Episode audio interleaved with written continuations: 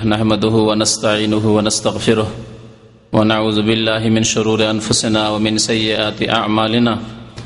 من يهده الله فلا مضل له ومن يضلله فلا هادي له وأشهد أن لا إله إلا الله وحده لا شريك له وأشهد أن محمدا عبده ورسوله.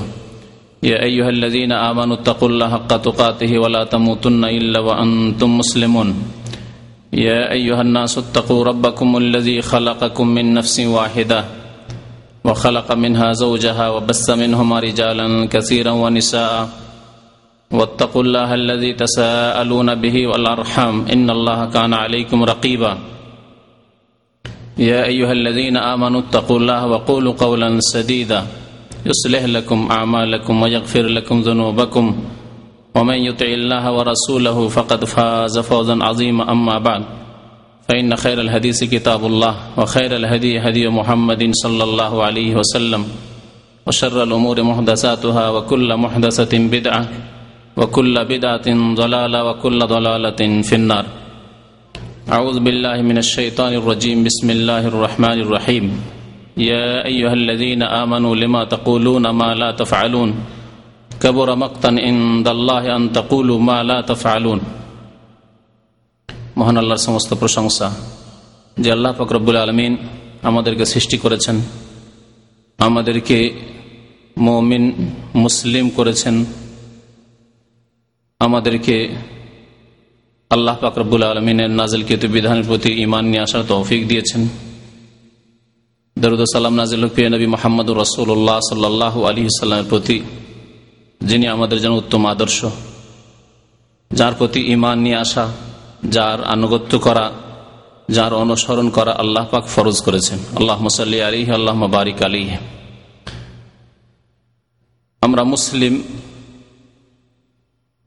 মুসলিম জীবনে আমাদের যে ইসলামের পরিচয় হইতে হবে, তা হচ্ছে আকিদার ক্ষেত্রে, বিশ্বাসের ক্ষেত্রে মুসলিম হইতে হবে, আমলের ক্ষেত্রে মুসলিম হইতে হবে কথাতে যেমন মুসলিম হইতে হবে, তেমন কাজে কর্মেও মুসলিম হইতে হবে।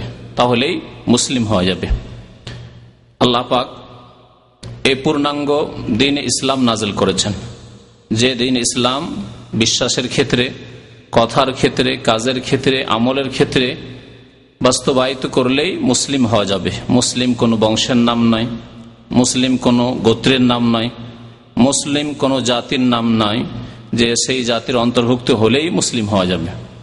কিন্তু বড় দুঃখজনক বিষয় যে মুসলিম সমাজে অধিকাংশ জীবনে বা অধিকাংশ মানুষের জীবনে বৈপরীত্য দেখা যায়, বিপরীত অবস্থা দেখা যায়। বিভিন্ন ক্ষেত্রে আজকে এ সম্পর্কে আমার আলোচনা থাকবে যে কথায় এবং আমলে কাজে বৈপরীত্য কেন মুসলিম জীবনে? বিভিন্ন ক্ষেত্রে এই বৈপরীত্য আমরা দেখতে পাই। প্রথম যে ক্ষেত্র, সেটি ব্যক্তি জীবনে আজকাল অধিকাংশ মুসলিমের অবস্থা এই যে জাতিতে মুসলিম, দাবিতে মুসলিম, যদি জিজ্ঞাসা করা হয়, ভাই, আপনি কি?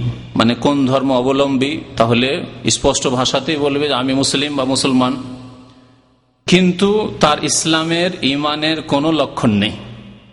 এমনকি ইমান ইসলামের প্রথম যে বিষয়টি কর্মজীবনে, যে বিষয়টি ছাড়া মুসলিম থাকা যায় না, তা হচ্ছে পাঁচক্ত সলাৎ পাঁচক্ত নামাজ। তাও পাওয়া যায় না মুসলিম জীবনে। অধিকাংশ মানুষের মুসলিম সমাজে এই অবস্থা।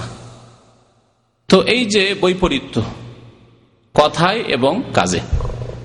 কথাই তো আমরা বলছি মুসলিম, কাগজে কলমে মুসলিম, পাসপোর্টে মুসলিম, একামায় মুসলিম, ভোটার লিস্টে মুসলিম। কিন্তু আকিদা আমলে আমরা মুসলিম নই।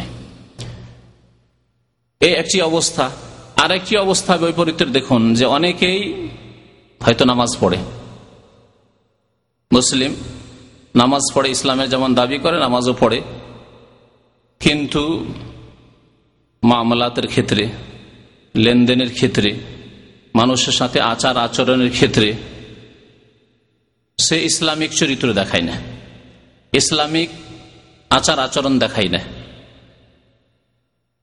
বহু মানুষের এরকম অবস্থা রয়েছে। নামাজ ঠিক আছে, কিন্তু চরিত্রের ক্ষেত্রে ইসলামিক চরিত্র নেই।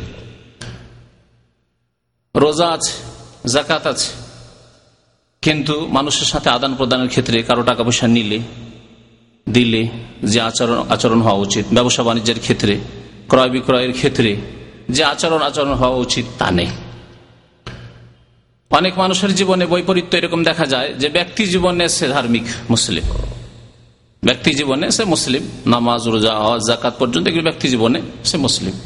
কিন্তু পারিবারিক জীবনে স্ত্রীর সাথে যে ইসলামিক আচার, আচরণ হইতে হবে তা নেই।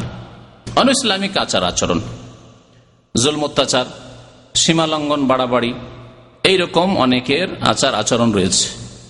নামাজ রোজাতে শুধু সে ইসলামকে সীমিত করে দিয়েছে। কিন্তু তার জুলম অত্যাচারে তার নির্যাতনে, তার কথায়, অশ্লীল কথায়, তার অকথ্য ভাষায়, তার গালি গালাজে নিষ্ঠুর ব্যবহারে তার স্ত্রী পর্যন্ত অসন্তুষ্ট। নবী করিম সাল্লাম বলেছেন খাই রকুম খাই রকুম লে আহলিহি ও আনা খাই রকুম লে আহলি তোমাদের মধ্যে শ্রেষ্ঠ উত্তম ব্যক্তি ওই ব্যক্তি যে ব্যক্তি তার স্ত্রীর কাছে, তার ছেলে মেয়েদের কাছে, তার পরিবারের কাছে ভালো। আর আমি মোহাম্মদ রসুল্লাহাম বলছি যে আমি আমার পরিবারের কাছে ভালো। কিন্তু সেই পরিবার হইতে হবে ইমানদার, নামাজি হইতে হবে। তাহলে সে মুসলিম পরিবার বা মুসলিম রমণী বলে গণ্য হবে। আর সে যদি বেদিন হয়, সে যদি নামাজ বেনামাজি হয়, সে যদি বেহায়া, বেপর্দা হয়, সে যদি চরিত্রহীন হয়, তাহলে একজন দিনদার, পরেশগার আদারিওয়ালা মুসলমান, একজন ধার্মিক মুসলমানকে সে ভালোবাসতে পারে না। তাহলে আপনি তার কাছে ভালো হইতে পারবেন না। সে মাপকাঠি, সত্যের মাপকাঠি নয়। তাহলে সেই স্ত্রীকেও সত্যের মাপকাঠি মোটামুটি হইতে হবে যে হ্যাঁ সে সত্যকে সত্য মনে করে, ভালোকে ভালো মনে করে, আর মন্দকে মন্দ মনে করে। অনেকের মধ্যে বৈপরীত্য রয়েছে ব্যক্তি জীবনে এবং অর্থনীতির ক্ষেত্রে। ব্যক্তি জীবনে সে মুসলিম, নামাজ, রোজা, হজ জাকাত পর্যন্ত সে মুসলিম। কিন্তু অর্থনীতির ক্ষেত্রে, অর্থাৎ কোনখান থেকে তার টাকা পয়সা উপার্জিত হয়ে আসছে, তার কোনো ভ্রুক্ষেপ নেই, পরোয়া নেই। টাকা পয়সা আসলেই হইল। হালাল হোক আর হারাম হোক। আমার যে জমি জায়গাগুলি হয়েছে, সেগুলি হালাল হোক আর হারাম হোক। আমার বাড়ি ঘর হয়েছে হালাল হোক আর হাম হোক, সুদ হোক, ঘুষ হোক, বেইমানি হোক আত্মসাত করা হোক, ভিসার ব্যবসায়ী হোক, আর যেইভাবে হোক না কেন, টাকা পয়সা আসলে হলো। সেই ক্ষেত্রে সে বিপরীত অবস্থায় রয়েছে। নামাজ রোজার ক্ষেত্রে ঠিক রয়েছে, ইসলামের দিকে রয়েছে, কিন্তু ইসলামের বিপরীত পথে চলছে সে অর্থনীতির ক্ষেত্রে। অর্থনীতির আরেকটি দিক হচ্ছে ব্যয় করা। হয়তো উপার্জন ঠিকভাবে করেছে, ভালো চাকরি বাকরি রয়েছে, অথবা ভালো ব্যবসা বাণিজ্য রয়েছে, হালাল রিজিক সে গ্রহণ করছে। কিন্তু খরচ করার ক্ষেত্রে, ব্যয় করার ক্ষেত্রে সে অন্যায় পথে ব্যয় করছে। এইরকম বিভিন্ন রকমের বৈপরীত্য মুসলিম জীবনে আজকাল বিরাজ করছে। মুসলিম জীবনে বৈপরীত্যের আরেকটি দৃষ্টান্ত হচ্ছে কিছু লোক যারা হয়তো নামাজি। কিন্তু তার নিজের ব্যক্তি জীবনে বৈপরীত্য আছে গান শোনে। নামাজি গান শোনে। নামাজি ফিল্ম দেখে। নামাজি মহিলা পর্দা করে না। নামাজি মহিলা সে স্বামীর হক আদায় করে না। তো এইভাবে বিভিন্ন রকমের বৈপরীত্য আমাদের মুসলিম জীবনে দেখা যাচ্ছে। অনেকে রমজান মাসের রোজা রাখে, নামাজ পড়ে না। রমজান মাসের রোজা রাখে এটি ইসলামের দিকে রয়েছে। আর ইসলামের বিপরীত পথে একেবারে বেনামাজি হওয়া। মাহে রমজান রোজা রেখেও পাঁচ অক্ত নামাজ পড়ে না। কিছু অক্ত পড়ে যেমন আমাদের সমাজের লোকেরা তারাবির নামাজটা গুরুত্ব দেয়। আর মাগরেবে যেহেতু এখনই এখন ইফতার করল, সেজন্য মাগরেব পড়ে হয়তো অনেকে। এইরকম মুসলিম। হজে, উমরায় যারা যায়, বেনামাজি, তাদের অবস্থা এরকম হজ ইসলামের কাজ করছে ওমরা ইসলামের কাজ করার জন্য যাচ্ছে, টাকা পয়সা সেখানে খরচ করছে, তার নামাজ পড়তে কিছু পয়সা লাগবে না, তারপরে নামাজ পড়ে না। ওমরা সফরে গিয়ে বাসে দেখবেন যে বহু লোক আছে যারা ওমরা সফরে পর্যন্ত নামাজ পড়ে না। ঘুমিয়ে থেকে যায়, নামাজ পড়ে না। আর যদি কোন রকম ওমরা সফরটায় নামাজটা ঠিক রাখে, পড়ে, তো আসার পরে শেষ তার নামাজ।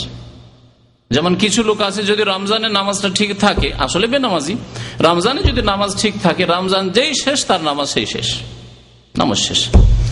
তো এইভাবে আপনাদের সামনে কিছু মুসলিম জীবনে বৈপরীত্যের কথা উল্লেখ করলাম। বিপরীত অবস্থা কেন? এবং এর প্রতিকার কি?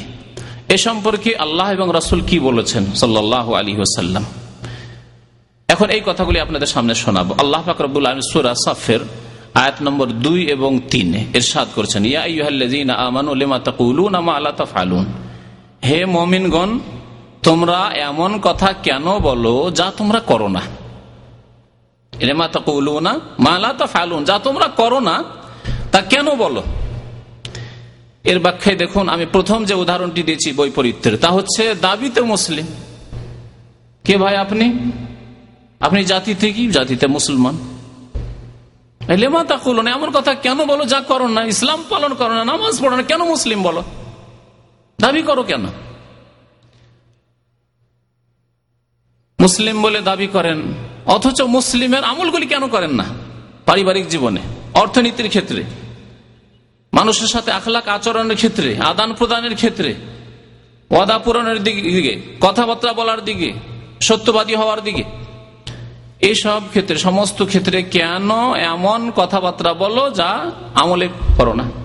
বলো যে মুসলিম, অথচ আমল মুসলিমের মতো কেন নয়? লে মাতা কৌলুন আমালতা ফালুন এই আয়াত শুধু এই সম্পর্কে নয়, যেমন অনেকে শুধু এই ব্যাখ্যাটি করে চলে যায় যে, ভাই, যে কাজগুলি করেন না, ওইসব বক্তব্য রাখেন না। না। প্রত্যেকের জীবনে। শুধু এটি বক্তার জীবনে নয়। শুধু এটি আলেমের জীবনে নয়। শুধু এটি একজন শিক্ষিত লোক বা নেতার জীবনে নয়।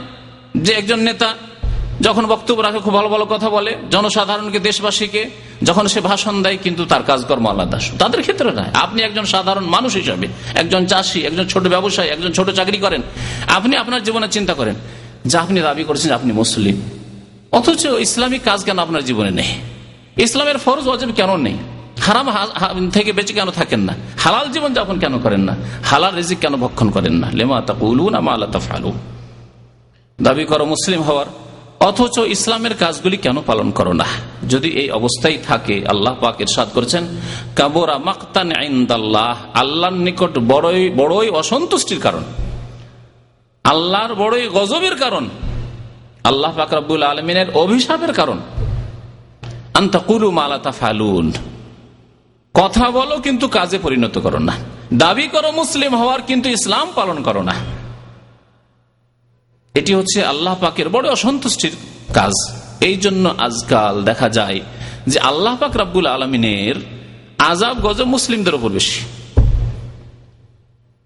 কারণ কাফের আল্লাহর শত্রু তারা, আল্লাহ দ্রোহিতা ঘোষণা করে দিয়েছে।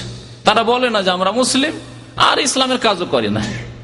পক্ষান্তরে মুসলিম বলে যে আমরা মুসলিম, কাজে কর্মে মুসলিম নাই আমলে মুসলিম নয়, ইসলাম থেকে অনেক দূরে। যার ফলে আল্লাহ ফাকরাবুল আলম তাদের উপর অসন্তুষ্ট বেশি। আমি এর একটি উদাহরণ দিয়ে থাকি যে আপনার আপন ছেলে যদি হয়, আপন নিজের মেয়ে যদি হয়, ছেলে মেয়েরা, তারা যদি আপনার অবাধ্য হয়, তাহলে আপনি তাদের উপর বেশি অসন্তুষ্ট হবেন। কিন্তু যদি আপনার প্রতিবেশীর ছেলে, মেয়ে খারাপ খারাপ লাগছে? কারণ প্রতিবেশীদের ছেলে মেয়েরা খারাপ খারাপ লাগছে।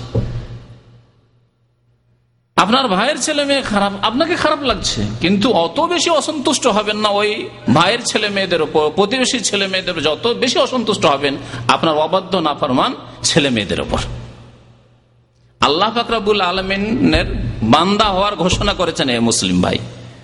মুসলিম আল্লাহ পাকের বান্দা হওয়ার ঘোষণা করেছেন। যে আমি মুসলিম, আল্লাহ তোমার উপর বিশ্বাস করি, পরকালে বিশ্বাস করি, জবাব দিতে হবে বিশ্বাস করি, রসুলে বিশ্বাস করি, আল্লাহ তোমার কিতাব কোরআনে বিশ্বাস করি, তোমার কাবা কিবলায় বিশ্বাসী আমরা, আমাদের কিবলা হচ্ছে কাবা তারপরে ইসলামিক আমল নেই। আল্লাহ পাক বেশি অসন্তুষ্ট। নবী করিম সাল্লাহ আলী সাল্লামের বহু হাদিস রয়েছে, এসব লোকদের ক্ষেত্রে, যেসব লোকেরা কথা বলে কিন্তু কাজ করে না। এসব লোকদেরকে যারা কথা বলে, কিন্তু তাদের বিভিন্ন দিকে দুর্বলতা রয়েছে। বিভিন্ন দিকে তাদের ইসলাম পালনে অভাব রয়েছে। তাদেরকে নবী করিম সাল্লাম সর্বহারা বলে আখ্যায়িত করেছে মুফলিস, ফকির, দরিদ্র, যার কিছুই নেই, যার বাড়ি নেই, যার টাকা নেই, পয়সা নেই, বাসস্থান নেই, কিচ্ছু নেই তার। রাস্তায় বসবাস করে। তাদের সাথে তুলনা করেছেন নবী করিম সাল্লামের প্রসিদ্ধ হাদিস মুসলিম শরীফে রয়েছে। একবার জিজ্ঞাসা করলেন সাহাবাই কেরামদেরকে যে, আতাদরুনা মানিল মুফলেস? তোমরা কি জানো যে সর্বহারা কে? সর্বহারা সবকিছু হারিয়ে ফেলেছে। নাই বাড়ি, নাই ঘর, নাই স্ত্রী, নাই ছেলে মেয়ে, কিছুই নেই তার। টাকা না পয়সা, কোনো কিছুই নেই। আতাদরুনা মানিল মুফলেস? জানো কি? সর্বহারা কে, কারা? সাহাবারা বললেন যে আল মুফলে সফিনা মাল্লা দির হামাওয়ালা মাতা। আমাদের মধ্যে সর্বহারা ফকির, কিছুই নেই তার। ওই ব্যক্তি যার কাছে না টাকা আছে, না কোনো মাল সামান আছে। মাল্লা দিরহাম, না যার কাছে কোনো দিরহাম আছে, টাকা আছে, রিয়াল আছে, সোনা আছে, চাঁদি আছে, কিছুই নেই। ওলা মতা আর কোনো ঘরের সামানও নেই, কিছু নেই। কিছুই নেই তার কাছে। সে হচ্ছে মুফলিস মানে সর্বহারা, কিছুই নেই তার কাছে। নবী করিম সাল্লাম বলেন, না সে মুফলিস নয় যার কাছে টাকা নেই, পয়সা নেই, বাড়ি নেই, ঘর নেই, সেই ব্যক্তি সর্বহারা নয় সর্বহারা কে? ইন্নাল মুফলিস মিন উম্মতি মাইয়াতি ওয়া সিয়ামিন ওয়া যাকাতিন। আমার উম্মতের সর্বহারা ওই ব্যক্তি, যেই ব্যক্তি কিয়ামতের দিনে নামাজ নিয়ে আসবে। নামাজ আছে তার। ফরজ নামাজ পাঁচক্ত পড়েছে। ও সিয়ামিন মাহে রমজানের রোজা রেখেছে, ও জাকাতিন জাকাত দিয়েছে। তার সাথে সাথে এগুলো ইতিবাচক কাজ আল্লাহ ফরজ করেছেন, করেছে, ফরজ কাজ আদায় করেছে। নিজের ব্যক্তি জীবনের আমলের ক্ষেত্রে যেসব আল্লাহ ফরজ করেছেন, ইসলামের যে খুঁটিগুলি রয়েছে, সেগুলি ঠিক রেখেছে সে। ওয়া তিকাদ সাতামা হাজা। তবে সে বিচার দিবসে হাজির হয়েছে অনেক অন্যায় করে, অত্যাচার করে। মানুষের হক নষ্ট করে। ইসলামের বিপরীত কাজ করে। নামাজ, রোজা, হজ জাকাত বিপরীত কাজ করে। অথচ নামাজ যদি সত্যি আল্লাহর সন্তুষ্টের জন্য কায়েম করা হয়, নামাজ যদি যেমন আল্লাহ পড়তে বলেছেন, যেমন রসুল্লাহ সাল্লাম নামাজ পড়ে দেখিয়েছেন, সাল্লু কামারা আইতুমনি ওসাল্লি আমার নামাজের মতো নামাজ পড়ো। যেই নামাজের কথা আল্লাহ পাক কোরআনুল করিমের সাদ করেছেন ওয়াকিমিস সলাতা ইন্না সলাতা তানহা আনিল ফাহশাই নামাজ কায়েম করো সলাদ কায়েম করো, যদি সলাদ প্রতিষ্ঠা করো, নামাজ নিয়মিত আদায় করো, যেভাবে আল্লাহ আদায় করতে বলেছেন, তার রসুল আদায় করতে বলেছেন, তাহলে নামাজ তোমাদেরকে অশ্লীল কাজ থেকে আর অন্যায় কাজ থেকে, নাজায়জ কাজ থেকে বিরত রাখবে। নামাজের মধ্যেই ক্ষমতা আছে। তবে নামাজ যদি আল্লাহর সন্তুষ্টির জন্য পড়া হয়, ইহকাল পরকালের মুক্তির জন্য পড়া হয়, এবং আল্লাহ ফরজ করেছেন, আমার প্রথম কাজ হচ্ছে নামাজ তাহলে নামাজ অবশ্যই মানুষের জীবনে সংশোধন নিয়ে আসবে। কিন্তু না, ওই ব্যক্তি কি করেছে? ওয়াতি কাদসাতামা হাজা, কেয়ামতের মাঠে আল্লাহ পাকের দরবারে হাজির হবে। বহু লোককে গালি গালাজ করে এসছে। সে গ্রামের লোককে অনেকে আছে লড়াই ঝগড়া হলেই গালি গালাজ কথ্য ভাষা বলে। আর এই রোগ মহিলাদের মধ্যে আরও বেশি আছে। যদি কারও সাথে কোন রকমের তর্ক বিতর্ক হয় বা ঝগড়া শুরু হয়, তো প্রথম গালি গালাজ মহিলারা শুরু করে। অকথ্য ভাষা বলা মহিলারা শুরু করে।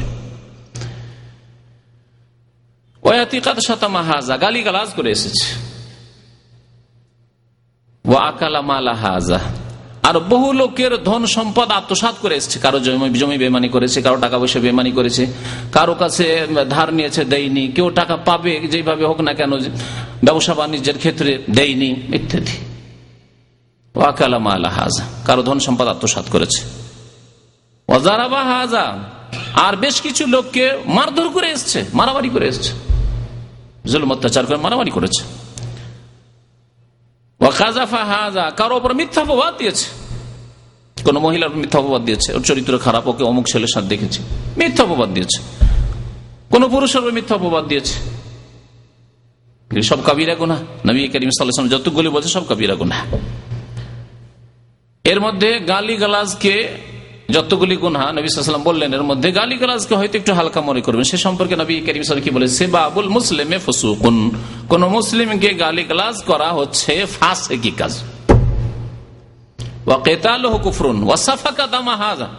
নবী করিম বলছেন যে আমাদের মাঠে ওই লোক নামাজ, রোজা, হজ জাকাত আছে। কাউকে খুন করে এসছে। খুন করে এসেছে। সরাসরি খুন করেছে, না হয় কাউকে দিয়ে খুন করিয়েছে। অনেক পয়সা ওয়ালার আছে। দুনিয়ার স্বার্থে। নিজে তো সরাসরি হয়তো খুন করে না, কিন্তু খুন করায়। জমি জায়গা নিয়ে দ্বন্দ্ব, টাকা পয়সা, ব্যবসা, বাণিজ্য নিয়ে দ্বন্দ্ব।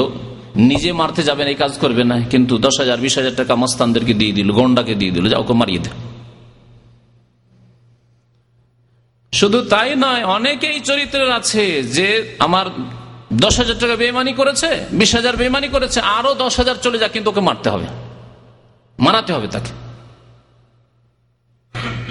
হয়তো নামাজ আছে, রোজা আছে, আরও বহু ভালো কাজ করে, কিন্তু কাউকে খুন করে এসছে।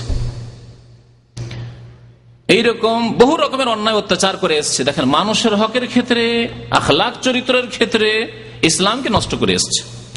বিপরীত জীবনে সে। এইদিকে নামাজ, রোজার ক্ষেত্রে একদিকে, ইসলামের দিকে, আর মানুষের হকের ক্ষেত্রে অন্যায় করে এসছে, ইসলামের বিপরীত দিকে সে তাহলে এইরকম বেশ কিছু লোক এই উম্মতে থাকবে। তাই নবী করিম সাল বলেছেন যে কেমতের মাঠে বিচার দিব সেই রকম লোক আসবে। নামাজি, রোজাদার জাকাত দিয়েছে, হজ করেছে। কিন্তু এসব অন্যায় কাজ করে এসেছে। আল্লাহ পাক কি করবেন?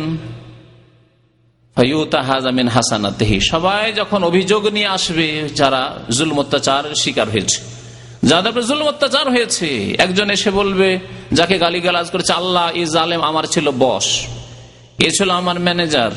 এ ছিল আমার গ্রামের সে প্রভাবশালী লোক। আমি গরিব মানুষ ছিলাম, আমাকে রাত দিন গালি গালাজ করত আমার প্রতিবেশী ছিল, তাদের বংশ বড় ছিল, রাত দিন আমাকে গালি দিত, অন্যায় কথাবার্তা বলতো।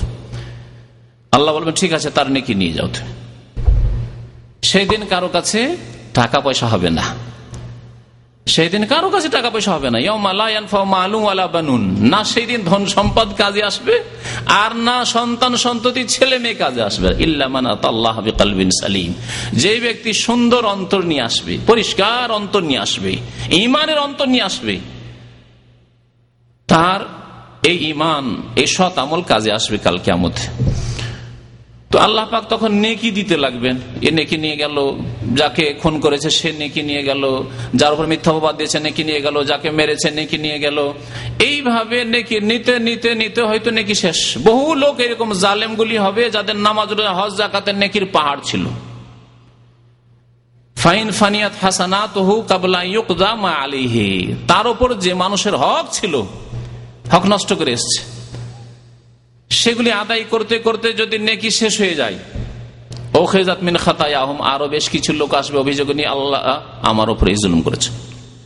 আমার সাথে দুর্ব্যবহার করেছে, আমার হক নষ্ট করেছে, আমার প্রাপ্য চাই আজকে।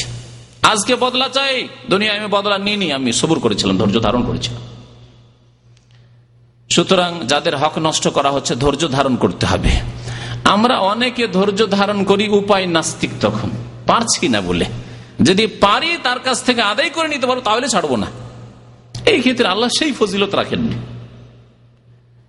হয়তো আল্লাহ ফাকরবুল আলম আপনার হক নষ্ট করবেন না, কালকে আমাদের দেবেন, কিন্তু সেই সম্মান আপনাকে দেবেন না, যে সেই মর্যাদা দেবেন না, যেই মর্যাদা ওই ব্যক্তিকে দেবেন, যেই ব্যক্তি পারবে দুনিয়া প্রতিশোধ নিতে তারপরে প্রতিশোধ নেয়নি। সে আমাকে গাল দিয়েছে, প্রতিশোধ নিতে পারতাম।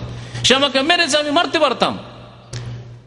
সে আমার অন্যায় করেছে, আমার টাকা পয়সা নিয়ে দিচ্ছে না। আমি ইচ্ছা করলে টাকা পয়সা আদায় করে নিতে পারতাম, সবর করে, ধৈর্য ধারণ করেছি। তার জন্য আল্লাহ ফাকর বড় সম্মান রেখেছেন। তাই নাকি দিতে নাকি শেষ হয়ে গেছে। নবী করিম বলছেন যে, ওই লোকগুলি যে লোকগুলি অভিযোগ নিয়ে আসবে, তারা অনেকে গুনাগার গুনা বেশি হওয়ার কারণে তাদের জন্য জাহান্নামের হুকুম হয়ে গেছে। জাহান্নামে যাবে হয়তো। কিছু কালের জন্য, চিরকালের জাহান জাহান্নামে কোনোদিন জাহান্নাম থেকে বেরিয়ে আসবে না। যারা চিরকালের জাহান্নামে, অর্থাৎ মুশরেক, বেনামাজি, তারা জাহান্নাম থেকে বেরিয়ে আসবে না। মুশরেক, কাফের আসবে না বেরিয়ে, জাহান্নাম থেকে। রহমতুল্লাহ আলী মুশরেক, কাফের সম্পর্কে বলেছেন, তাদের উদাহরণ হচ্ছে কুকুরের মতো। কুকুরকে যতই গোসল দেওয়ান আপনি, নদীতে যদি গোসল দেওয়ান, তারপর কুকুরের শরীর পাক হবে না। কুকুরের শরীর পাক হবে না। কিন্তু মানুষ যদি গোসল করে আর শরীরে পেশাব পায়খানা লেগে আছে ডমে থরও যদি গোসল করে আর পরিষ্কার পরিচ্ছন্ন হয়ে যায়, শরীর পাক হয়ে যাবে। তো আল্লাহ ফাকরাবুল আলমিন জাহান নামে জ্বালিয়ে জ্বালিয়ে কাফের মুশ্রেককে পাক করবেন না যে কাফের কোনোদিন জাহান নাম থেকে উঠে জান্নাতে আসবে। তবে মুসলিম না পাক হয়ে গিয়েছে মানে গুনা করে গিয়েছে আল্লাহর দরবারে মুসলিম নামাজি কিন্তু গুনা করে গেছে। জাহান নামে জ্বলে পুড়ে পাক সাফ হয়ে জান্নাতে ইনশা আল্লাহ তালা আসবে আল্লাহর রহমতে, নবী করিম সাল্লাহ আলী সাল্লামের সাফাতে। ওই লোকেরা যাদের গোনা বেশি ছিল, তারা এসে যখন অভিযোগ করবে যে আল্লাহ এই লোক এই যে নামাজি লোক, এই লোক রোজা, হজ জাকাত অনেক করেছে, এই লোক আমাদের উপর জুলম, অত্যাচার করেছে। নাকি তো সব শেষ হয়ে গেছে। নবী করিম সাল্লাম বলছেন যে আল্লাহ পাক তখন কি করবেন? ওদের নাকি গোনাগুলিকে এর উপর চাপিয়ে দিবেন। ওই লোকগুলি যারা হকদার দাবিদার তাদের গুনাগুলি এই ব্যক্তির ওপর চাপিয়ে দেবেন। ফাতুরিহা আলী সুম্মতুরিহা ফিন্নার। তারপরে অন্যের বোঝা নিয়ে নিজের নেকিগুলি সব শেষ হয়ে গেছে। অন্যের গুনার বোঝা নিয়ে জাহান নামে চলে যাবে। আল্লাহ পাকের ফেরেস্তাগণ জাহান নামে নিক্ষেপ করে দেবেন ওই ব্যক্তিকে। এই ব্যক্তির উদাহরণ ওই রকমই, যেমন আজকালকার জামানায় কিছু লোক আছে, খরচ করা অভ্যাস বেশি। বেশি খরচ করা অভ্যাস। মাসে এক হাজার রিয়াল বেতন কিন্তু তার জীবনের স্ট্যাটাস যেটা রয়েছে, সেটাকে বহাল রাখার জন্য মাসে দুই হাজার রিয়াল খরচ। সবাইকে দেখছি যে দুই হাজার সাত আটের মডেলের গাড়ি, আর আমি কি করে পুরনো গাড়ি ব্যবহার করব? সেকেন্ড হ্যান্ড গাড়ি ব্যবহার করব, এত পুরনো, নতুন গাড়ি দরকার। সবাইকে দেখছে বাড়িতে ডিশ লাগিয়ে রেখেছে টিভি রেখেছে আমার বাড়িতে টিভি নেই। এক হাজার রিয়াল দিয়ে কাজ হচ্ছে না। তখন বেশি খরচ করা দাঁড় করা শুরু করল লোন করা শুরু করল। কখনো ব্যাংকে আর কখনো মানুষের কাছে, কখনো এখানে, ওখানে, যেখানে, সেখানে। ইনকাম হচ্ছে এক হাজার, খরচ হচ্ছে দুই হাজার। যদি দশ হাজার রিয়ালও মাসে ইনকাম হয়, দশ হাজার টাকা, বিশ হাজার টাকাও যদি মাসে ইনকাম হয়, আর তার খরচ যদি পঞ্চাশ হাজার টাকা থাকে, তো সেই ব্যক্তি কোনোদিন সচ্ছল হতে পারবে? কখনো সচ্ছল হতে পারবে না। ঋণ ঋণ ঋণ তারপরে ঋণ থাকবে। কিন্তু কারও যদি পাঁচশো রিয়াল ইনকাম থাকে, আর সে দেখে পাঁচশো রিয়াল আমার ইনকাম আমাকে চারশো রিয়ালে আমার মাস সারতে হবে। আমাকে এর হিসাব করে নিতে হবে যে আমি দৈনিক কীভাবে খরচ করলে আমার পাঁচশো টাকাতে, চারশো টাকাতে আমার মাছটা চলে যায়। তার মধ্যে আমি কিছু বাঁচাতে, আমার মা আছে, আমার বাবা আছে, আমার উপর আরও অন্যান্য হক রয়েছে, তাদের হক আদায় করতে হবে। তো যে ব্যক্তি অনেক নেকি নিয়ে কালকে আমাদের হাজির হবে, আর তার নেকিগুলি এভাবে শেষ হয়ে যাবে, ওর অবস্থা ওই রকমই যেমন দশ হাজার টাকা মাসে ইনকাম করে, বিশ হাজার টাকা খরচ করে। কিছুই থাকে না, সর্বহার আসে নবী করিম সাল্লাহ আলী সাল্লামের সামনে এক সাহাবি এসে জিজ্ঞাসা করছেন, ইয়া রাসুল আল্লাহ আমাদের গ্রামে এক মহিলা আছে। মহিলার কথা বলছেন সাহাবিরা যে এক মহিলা আছে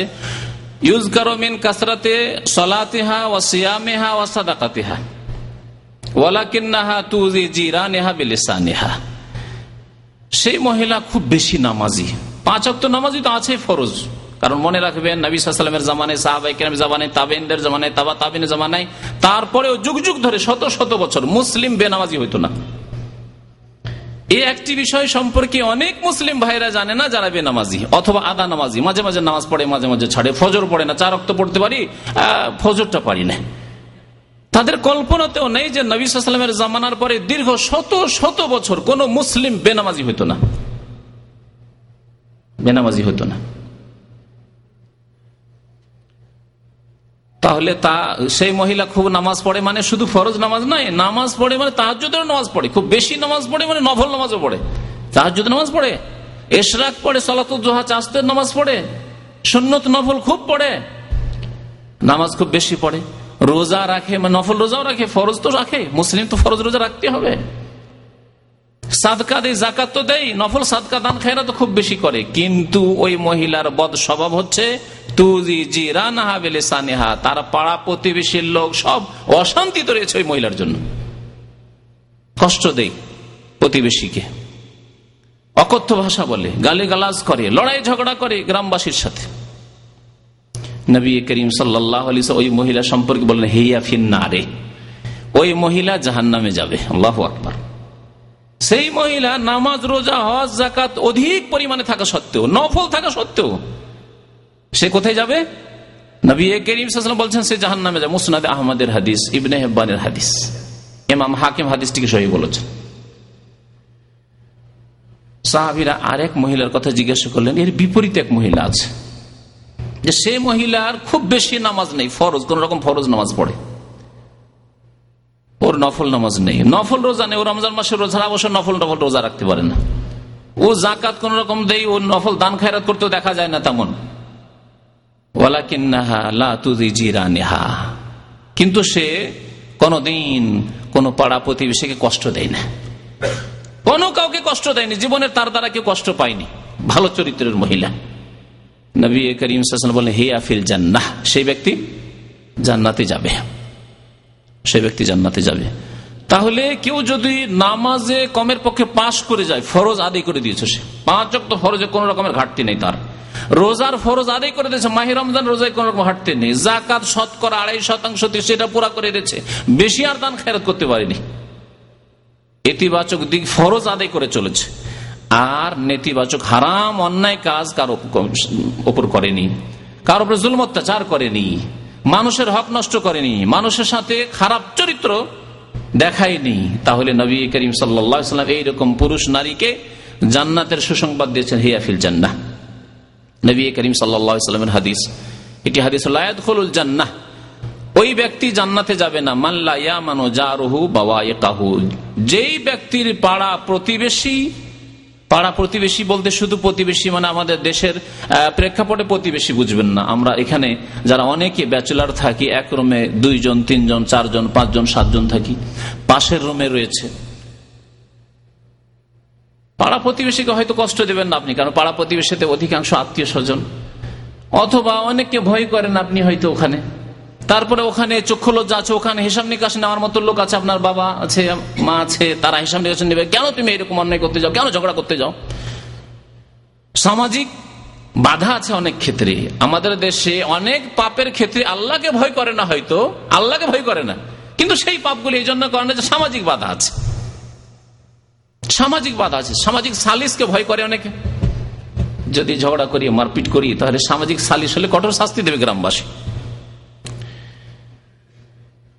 অথবা বাবা মা আছে, বংশের লোকের আছে, মুরব্বীরা আছে, তারা শাস্তি দেবে। তাদের প্রভাব রয়েছে গ্রামে। গ্রামের সমাজ, এইরকম খানিকটা। তারপরে অনেকেই জানাবে বিচার থেকে আলহামদুলিল্লাহ বেঁচে আছে, কিন্তু আল্লাহর ভয়ে না। নির্জনে যদি কোথাও দূরে গিয়ে এলাকা থেকে, গ্রাম থেকে দূরে গিয়ে, টাউনে, বাজারে গিয়ে, যেখানে কেউ চেনা যদি সুযোগ পায়, তাহলে ছেড়ে দেবে না সে। কারণ আল্লাহকে ভয় করে না সে। কিন্তু গ্রামে সামাজিক বাধা আছে, কলঙ্কের ভয় আছে। আমার বাবা এরকম, আমার দাদা, আমার বংশ এরকম। যদি কেউ জানে, তাহলে কি হবে? আল্লাহর ভয়ের কথা কখনো চিন্তা করে না। যে বাবা, দেখি করতে আল্লাহ পাকের সামনে। সেই জন্য শহরে গেলে কোনো বাধা নেই পাপ করতে। চোখের আড়ালে চলে গেলে কোনো পাপ পাপ করতে বাধা নেই। এইরকম অবস্থা অনেকের জীবনে রয়েছে। তো নবী করিম সাল বলছেন যে, ওই ব্যক্তি জান্নাতে যাবে না, যেই ব্যক্তির অনিষ্ঠ থেকে, যেই ব্যক্তির জুল অত্যাচার থেকে তার প্রতিবেশী নিরাপদ নয়। তার রুমের লোকেরা নিরাপদ নয়, তার আশেপাশের লোকের কোম্পানির লোকেরা নিরাপদ নয়, তার সহকর্মী যারা একসাথে কাজ করছে কর্মক্ষেত্রে, তারা নিরাপদ নয়, তার সাথী সঙ্গী স্কুল, কলেজ, ইউনিভার্সিটিতে পড়াশোনা করে, তারা নিরাপদ নয়। সে পার্টির জন্য হইতে পারে যে একজন ছাত্র ছাত্রলীগের করছে আর একজন কোন কি বলে ওই দলগুলি? ছাত্র শিবির করছে আর একজন আর কোন দল করছে? কারণ আমাদের দেশে বাঙালি সমাজে এত পলিটিক্স বুঝেছে, এত বেশি রাজনীতি বুঝেছে যে প্রাইমারি স্কুল থেকে রাজনীতি শুরু করে, যেটা অন্য কোন দেশে নেই। শিক্ষা প্রতিষ্ঠানগুলি অন্য অন্য দেশে রাজনীতি মুক্ত আছে, কিন্তু বাঙালি জাতি এই রাজনীতি পলিটিক্সকে সব জায়গায় ঢুকিয়েছে, বাড়ি, ঘরে, সব ক্ষেত্রে ঢুকিয়েছে। শিক্ষা দীক্ষায় ঢুকিয়ে দিয়ে লেখা পড়া সবকে বরবাদ করে দিয়েছে। ছেলেরা, মেয়েরা পড়াশোনা কি করবে? স্কুলে, কলেজে পড়ে সবসময় রাজনীতির কথা আলোচনা করে। পলিটিক্যাল আলোচনা শুরু হয়ে গেলে সব ভুলে যায়। এত তাতে তাদের ইন্টারেস্ট রয়েছে, আগ্রহ রয়েছে, এত স্বাদ লাগে। সেজন্য দেখা যায় শিক্ষাগত যোগ্যতা নেই। কলেজ, ইউনিভার্সিটি থেকে বড় বড় ডিগ্রি নিয়ে পাশ করে, কিন্তু শিক্ষাগত যোগ্যতা এই জন্য যে সবাই নষ্ট করেছে। তো যাদের প্রতিবেশীরা তাদের অনিষ্ট থেকে মুক্ত নয়, তারা জান্নাতে যাবে না, নবী করিম সাল্লাম এই হাদিসটিতে বলেছেন। সেই মুসলিমে রয়েছে। আরেকটি হাদিসে রয়েছে আল্লাহর কসম করে বলছি, সে মমিন মুসলিম হতে পারবে না, মুসলিম হতে পারবে না, মমিন হতে পারবে না। তিনবার করে নবী করিম শপথ করে বলছেন। সাহাবারা পরেশান, যে কার কথা বলছেন? রসুল্লাহাম যে মমিন হতে পারবে না, মমিন হতে পারবে না, মমিন হতে পারবে না। নবী করিম সাল্লাম বললেন, মাল্লা সাহাবারা জিজ্ঞাসা করলেন যে, কিলা মানি আর রসুল আল্লাহ কার কথা বলছেন যে মমিন মুসলিম হতে পারবে না? নবী করিম বললেন, মাল্লা ইয়ামান যারও বাবা কাহু যার প্রতিবেশী আশেপাশের লোকেরা তার অনিষ্ট থেকে নিরাপদ নয়। সাবধান রে, চোর গ্রামে যদি একজন চোর থাকে, গ্রামবাসী নিরাপদ নয় তার অনিষ্ট থেকে। ডাকাত তার অনিষ্ট থেকে নিরাপদ নয়। নেতা তার অনিষ্ট থেকে নিরাপদ নয়। জি, যে কোনো মানুষ নিরাপদ নয়, তার অনিষ্ট থেকে, তার জুল অত্যাচার থেকে, তার ক্ষতি থেকে। সেই ব্যক্তি মমিন হতে পারবে না, মমিন হতে পারবে না। সুতরাং অন্য হাদিসে রয়েছে লায়াত খোলো জান্না সে জান্নাতে যেতে পারবে না। তাহলে বোঝা গেল, যদি মুসলিম জীবনে বৈপরীত থাকে যে নামাজ, রোজা, হজ জাকাত আছে, কিন্তু পাড়া প্রতিবেশীকে অশান্তিতে রেখেছেন আপনি। আত্মীয় স্বজন বংশধরকে অশান্তিতে রেখেছেন আপনি। শ্বশুর বাড়ির লোককে অশান্তিতে রেখেছেন। অনেক এরকম আছে।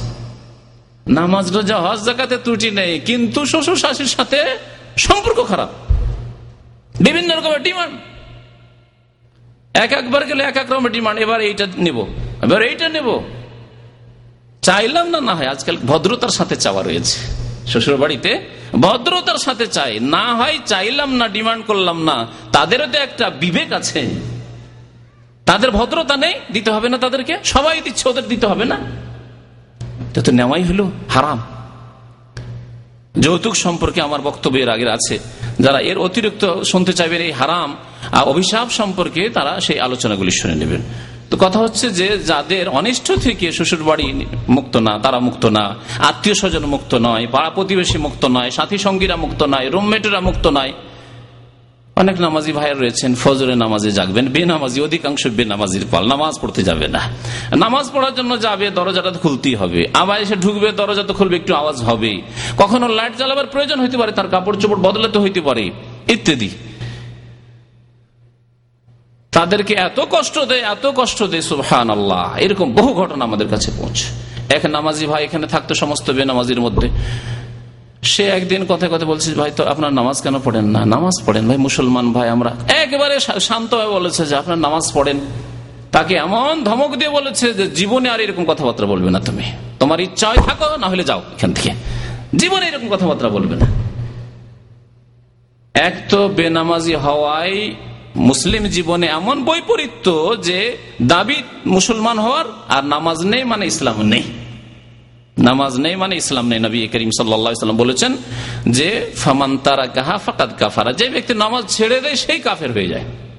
নামাজ ছেড়ে দিলে কাফের হয়ে যায়, সে মুসলিম হোক আর নারী। তারপরে নামাজে বাধা। কেউ নামাজ পড়তে যাবে, তাতে বাধা। তুমি লাড়ি চালাতে পারবে না, তুমি আওয়াজ করতে পারবে না, ইত্যাদি ইত্যাদি। অ্যালার্ম যদি হয়, আরও বিপদ। তুমি নামাজ পড়তে চুপচাপ। অ্যালার্ম লাগাতে দেবে না। তাহলে জাগবে কি করে? নামাজি লোকও জাগতে পারবে না আজকালকার জামানে দশটা পর্যন্ত ডিউটি করতে হয়। তারপরে কি খাওয়া দাওয়া করতে এগারোটা, বারোটা বাজে। তারপরে যতই নামাজি লোক হোক, বিনা অ্যালার্মে আজকালকার জামানে জাগা মুশকিল। ছিল, এক যুগ ছিল, আমরাও শুয়েছি। এসার নামাজের আগে খাওয়া দাওয়া অথবা এসার নামাজের সাথে সাথে খাওয়া দাওয়া। আটটার মধ্যে খাওয়া দাওয়া শেষ, নয়টার আগে ঘুম চলে এসছে। ফজরের আগে এমনিতেই ঘুম ভেঙে যাবে। কিন্তু সেই জীবন আর নেই আজকাল। শেষ হয়ে গেছে সেই জীবন। বিশেষ করে যে ক্ষেত্রে আমরা রয়েছে এখানে আর দেশের শহরের জীবন যাদের রয়েছে, তাদের গ্রামে হয়তো এখন অনেকেই এসব নামাজের সাথে সাথে ঘুমিয়ে যায়। কিন্তু আজকাল অধিকাংশ মানুষ শহরমুখী, তারপর অধিকাংশ মানুষ আজকাল রাত্রে কাজকর্ম করে। আগের জামানা ছিল যে দিনে কাজ কাম শেষ হয়ে যেত, বিকাল হলে কোনো কাজ কামই নেই দুপুর হতে হতে কাজ কাম শেষ হয়ে গেছে। তাহলে রাতে এসার নামাজের সাথে সাথে ঘুম আসলে ফজর আগে এমনিতে ঘুম ভেঙে যাবে। তাহলে যদি একজন নামাজি লোককে অ্যালার্ম না লাগাতে দেওয়া হয়, তাহলে নামাজ তো পড়ল না, তার সাথী সঙ্গীরা নামাজে বাধা দিল। আল্লাহ পাক এদেরকে সবচেয়ে বড় জালেম বলেছেন। যারা আল্লাহ রাস্তা যারা আল্লাহর রাস্তায় বাধা সৃষ্টি করে, নামাজ পড়তে যদি বাধা সৃষ্টি করে, তারা সবচেয়ে বড় জালেম। এদের চাইতে বড় জালেম আর কেউ নেই। জালেম বহু প্রকার রয়েছে। কেউ কোন রকমের জুলুম করে, কেউ কোন রকমের জুলুম করে, কিন্তু যার আল্লাহর দিন প্রতিষ্ঠা করতে বাধা সৃষ্টি করে, নামাজ কায়েম করতে বাধা সৃষ্টি করে, মসজিদে যেতে বাধা সৃষ্টি করে, নামাজের জন্য জাগতে বাধা সৃষ্টি করে, তারা হচ্ছে সবচাইতে বড় জালেম আল্লাহ পাক কোরআন করিমের সাথ করেছেন।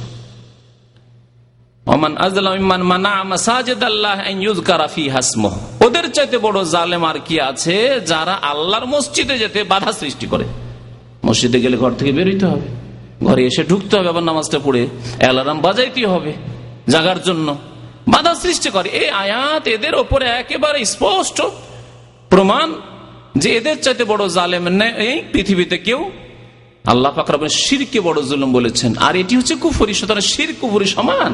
এন্না শিরক আল্লাহ জুলমন আজিম যেমন কবরে সেজদা করা, যেমন দেবী দেবতা প্রতিমা পুতুলকে সেজদা করা সবচেয়ে বড় জুল তেমনি কেউ নামাজ পড়তে চায়, অ্যালার্ম বাজাতে চায় এই জন্যই যে নামাজ পড়তে আমি উঠবো তাকে অ্যালার্ম বাজাতে দিবে না, তাকে আওয়াজ করতে দিবে না, দরজা খুলতে বাধা সৃষ্টি, সেই ব্যক্তি সবচেয়ে বড় জালেম, কারণ এই ব্যক্তিও মুশ্রেকের সমান, যেহেতু সে কাফের।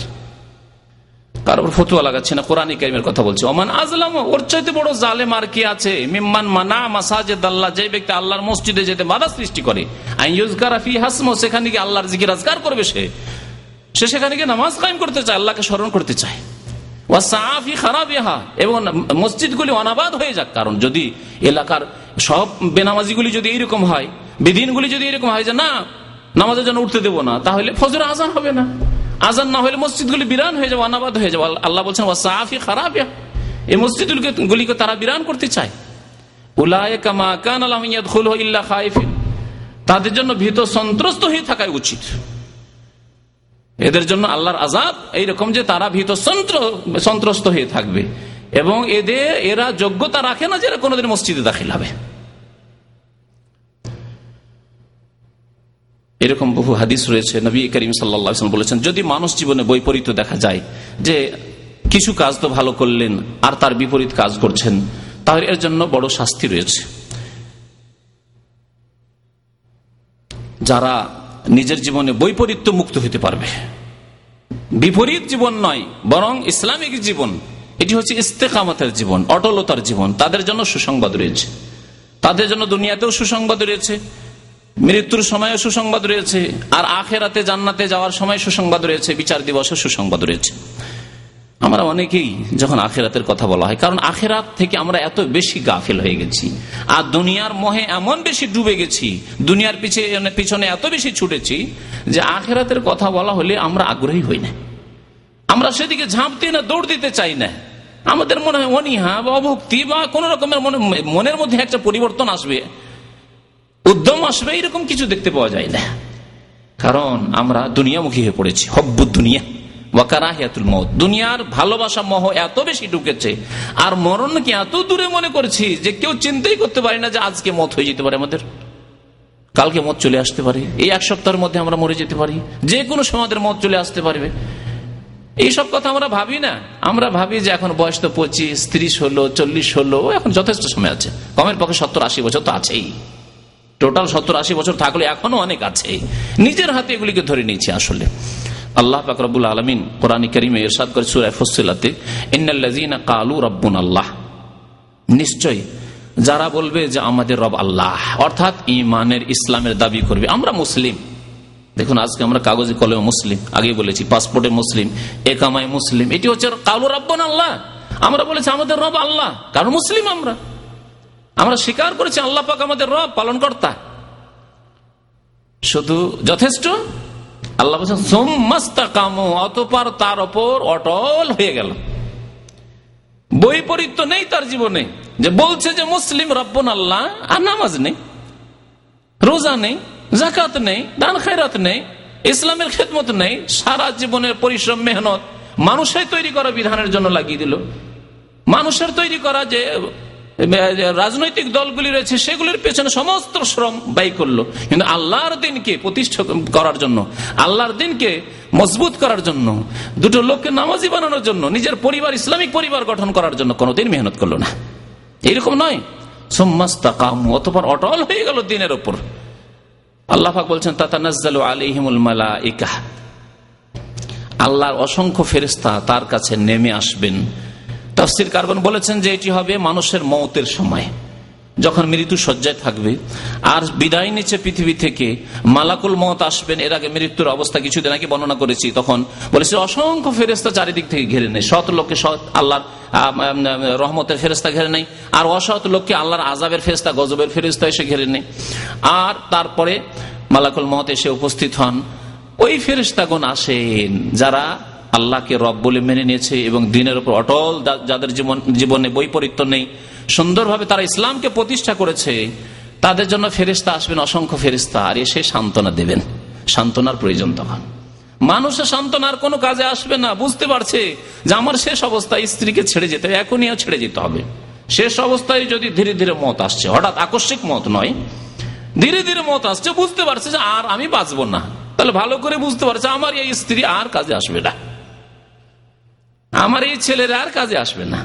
আমার এই মেয়েরা আর কাজে আসবে না। আমার আত্মীয় স্বজন, বংশ, ধন সম্পদে এত সুন্দর বাড়ি কাজে আসবে না। আমার এত সুন্দর ভালো চাকরি আর কাজে আসবে না। এই নেতৃত্ব, এই মিনিস্ট্রি আর আমার কাজে আসবে না। বুঝতে পারছে সে? সেই সময় যদি সৎলোক হয়, দিনের ওপর অটল ব্যক্তি হয়, মানব জীবনে, মুসলিম জীবনে যদি বৈপরীত্য না থাকে, তাহলে ফেরেস্তাগণ বলে আল্লাহ তা খাফু আল্লাহ তাহাজানু। ভয় করিও না। ওলা তাহাজানু, দুশ্চিন্তা করিও না। কোনো চিন্তা নেই, কোনো ভয় নেই। ও আবসিরুবিল জান্না জান্নাতের সুসংবাদ দিচ্ছি। পাড়ি দেওয়ার আগেই, দুনিয়াতেই, মৃত্যুর আগেই ফেরিস্তাগণ সুসংবাদ দিচ্ছেন আবসিরুবিল জান্নাতিল্লাতি কুনতুম তুআদু। জান্নাতের যে ওয়াদা করা হয়েছে সৎ ব্যক্তির জন্য, যারা সত্যি সত্যিকার অর্থে মুসলিম তাদের জন্য, সেই ওয়াদা তোমার পুরা হবে, তোমাকে জান্নাতের সুসংবাদ দিচ্ছি আল্লাহর পক্ষ থেকে। নাহানু আউলিয়া ফিল হায়াতিদ্দিন ফিল আখেরা। আল্লাহ ফাকরাবুল আলমিন তিনটি পুরস্কার দেবেন এই ক্ষেত্রে। একটি পুরস্কার হচ্ছে সুসংবাদ। সুসংবাদ বড় পুরস্কার। যদি আপনাকে সুসংবাদ দিয়ে দেয় কোনো ক্ষেত্রে যে আপনার ভবিষ্যৎ জীবন উজ্জ্বল। কিছুই জানেন না আপনি। এখন আপনি ছাত্র জীবনে আছেন হয়তো। অথবা আপনি প্রথম শুরু শুরু এখন চাকরি শুরু করেছেন মাত্র। এই এই শুরু শুরু এখন বিয়ে শাদী করেছেন মাত্র। এখনও কতটা ছেলে মেয়ে হবে, কি হবে, না হবে, তাদের ভালো করে খাওয়াতে পারব কিনা, তাদের জন্য বাড়ি ঘর তৈরি করতে পারব কিনা। নতুন ব্যবসা শুরু করেছেন, ব্যবসায় কামিয়াব হতে পারব কি পারব না, উন্নতি করব না, সব সর্বনাশ হবে, ঋণে ডুবে যাব, কিছুই জানেন না। এই সময় যদি কেউ সুসংবাদ দিয়ে দেয় যে, তোমার জন্য সুসংবাদ রয়েছে যে তুমি কামিয়াব তোমার কাজে। তাহলে কত যে আরাম পাবেন আপনি দুনিয়ার ভালো ভালো নিয়ামত খেয়ে, আর সারা পৃথিবীর সবচাইতে সুন্দর স্থানে ঘুমিয়েও আর আরাম করেও আপনি এত আরাম পাবেন না। এই একটি কথাতে যত আরাম পাবেন সুসংবাদে, যে তোমার ভবিষ্যৎ জীবন উজ্জ্বল। ফেরেস তখন এই পুরস্কার দেবেন যে তোমাদের জন্য কোনো চিন্তা নেই আর তোমাদের ভয় নেই। সুসংবাদ। আর তোমাদের জন্য জান্নাত রয়েছে, জান্নাতে নিশ্চয়তা দেবেন। দুটি নিয়ামত হলো, দুটি পুরস্কার হলো।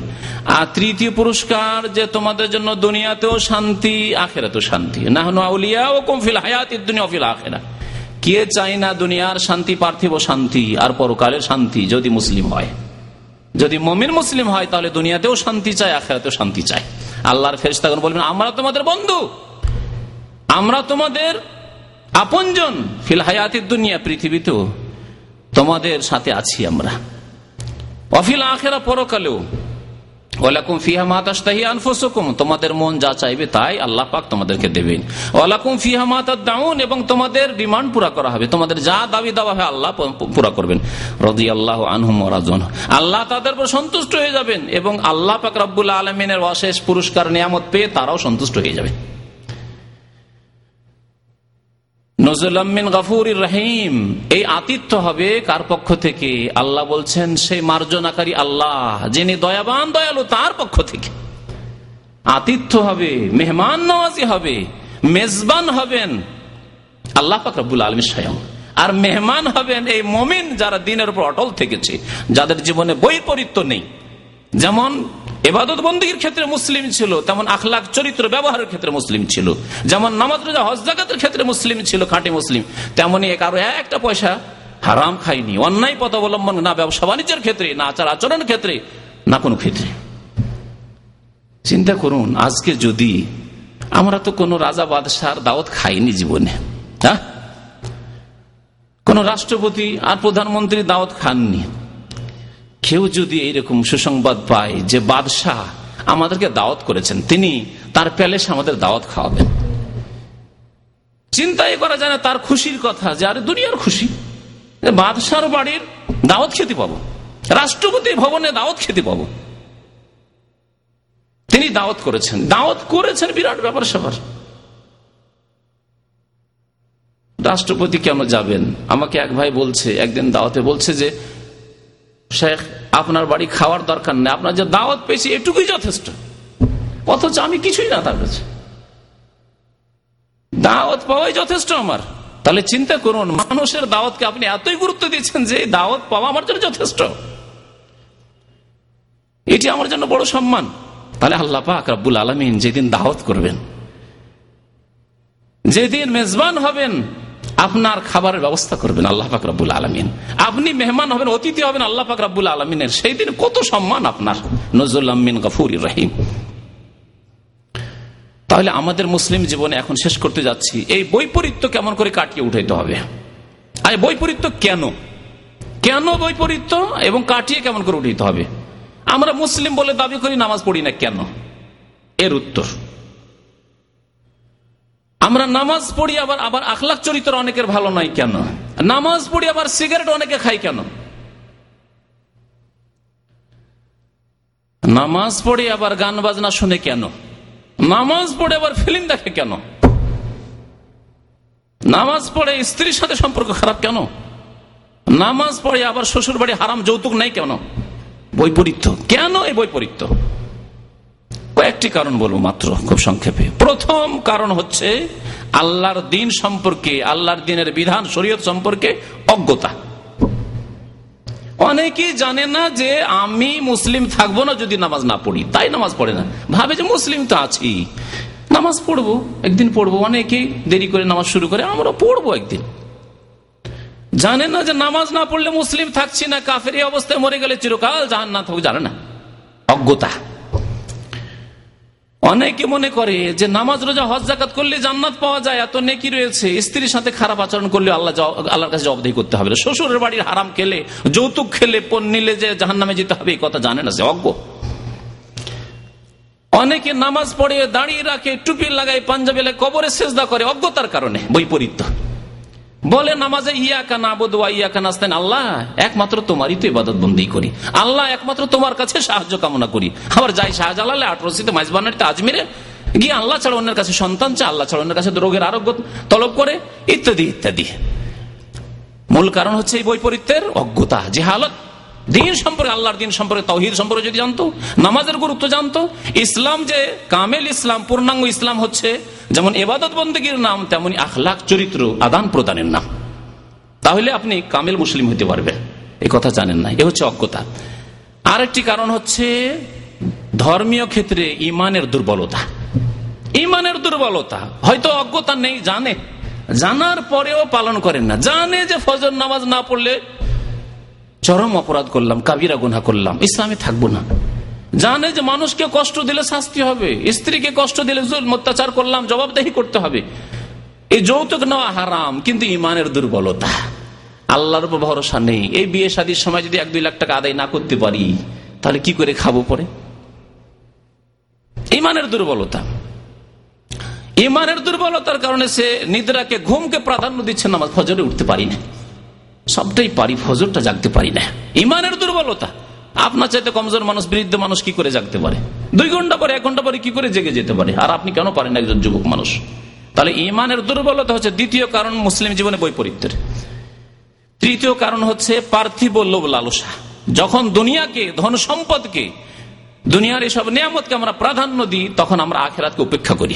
বলতু সেরুন আল হায়াত দুনিয়া বল আখেরাত খৈরু আবকা এই বৈপরীত্যের কারণ হচ্ছে দুনিয়ার মহ লোভ, লালসা। দুনিয়ার লোভ, লালসা এত বেশি যে বেশি টাকা পয়সার ধান্দা করতে গিয়ে এত বেশি কাম মেহনত করলাম, আর নামাজে হাজির হতে পারলাম না।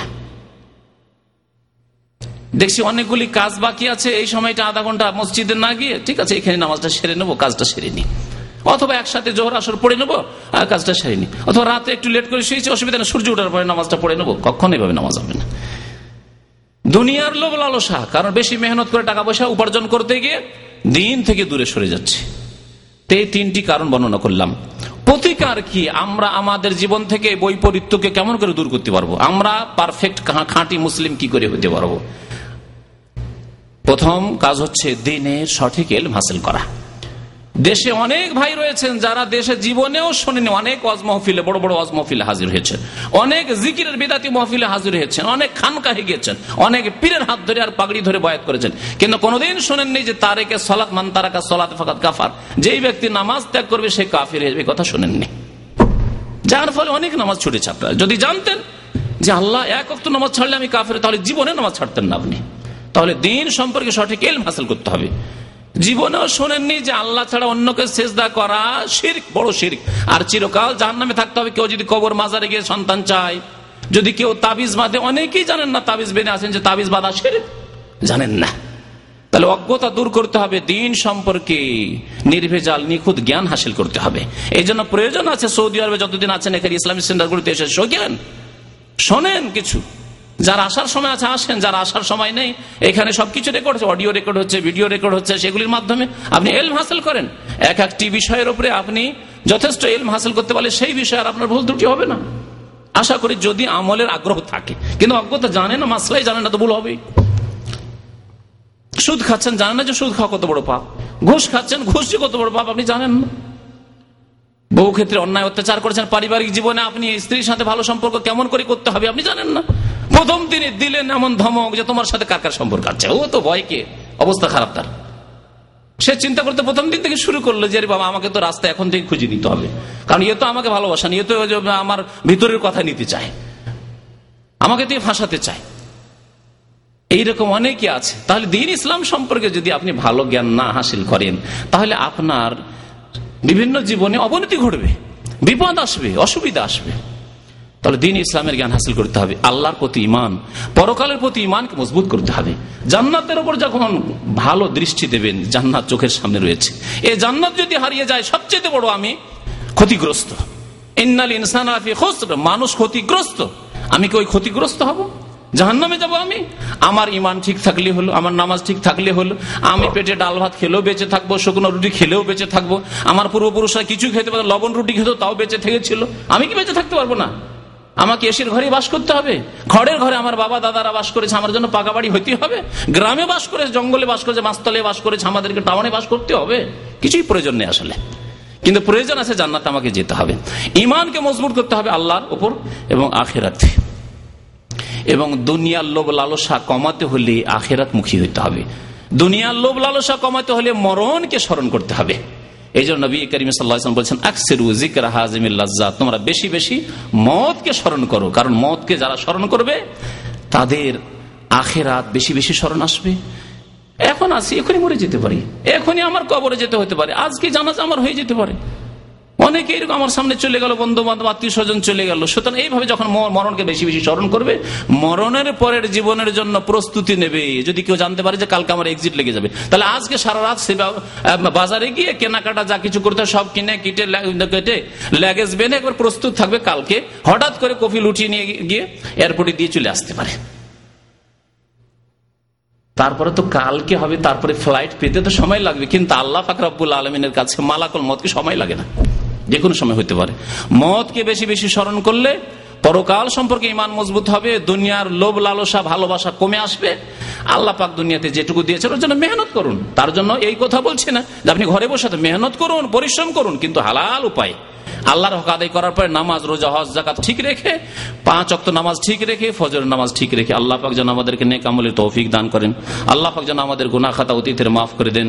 আল্লাহ পাক রব্বুল আলমিন আমাদের জীবনের বৈপরীত্যকে যেন দূর করেন। আল্লাহ পাক রব্বুল আলমিন আমাদেরকে কামেল খাঁটি মুসলিম হওয়ার যেন তৌফিক দান করেন। আমিন রব্বাল আলমিন। ওসল্লাহ নবীনা মোহাম্মদ ওয়ালা আলহি ওসাহবি আজমাইন।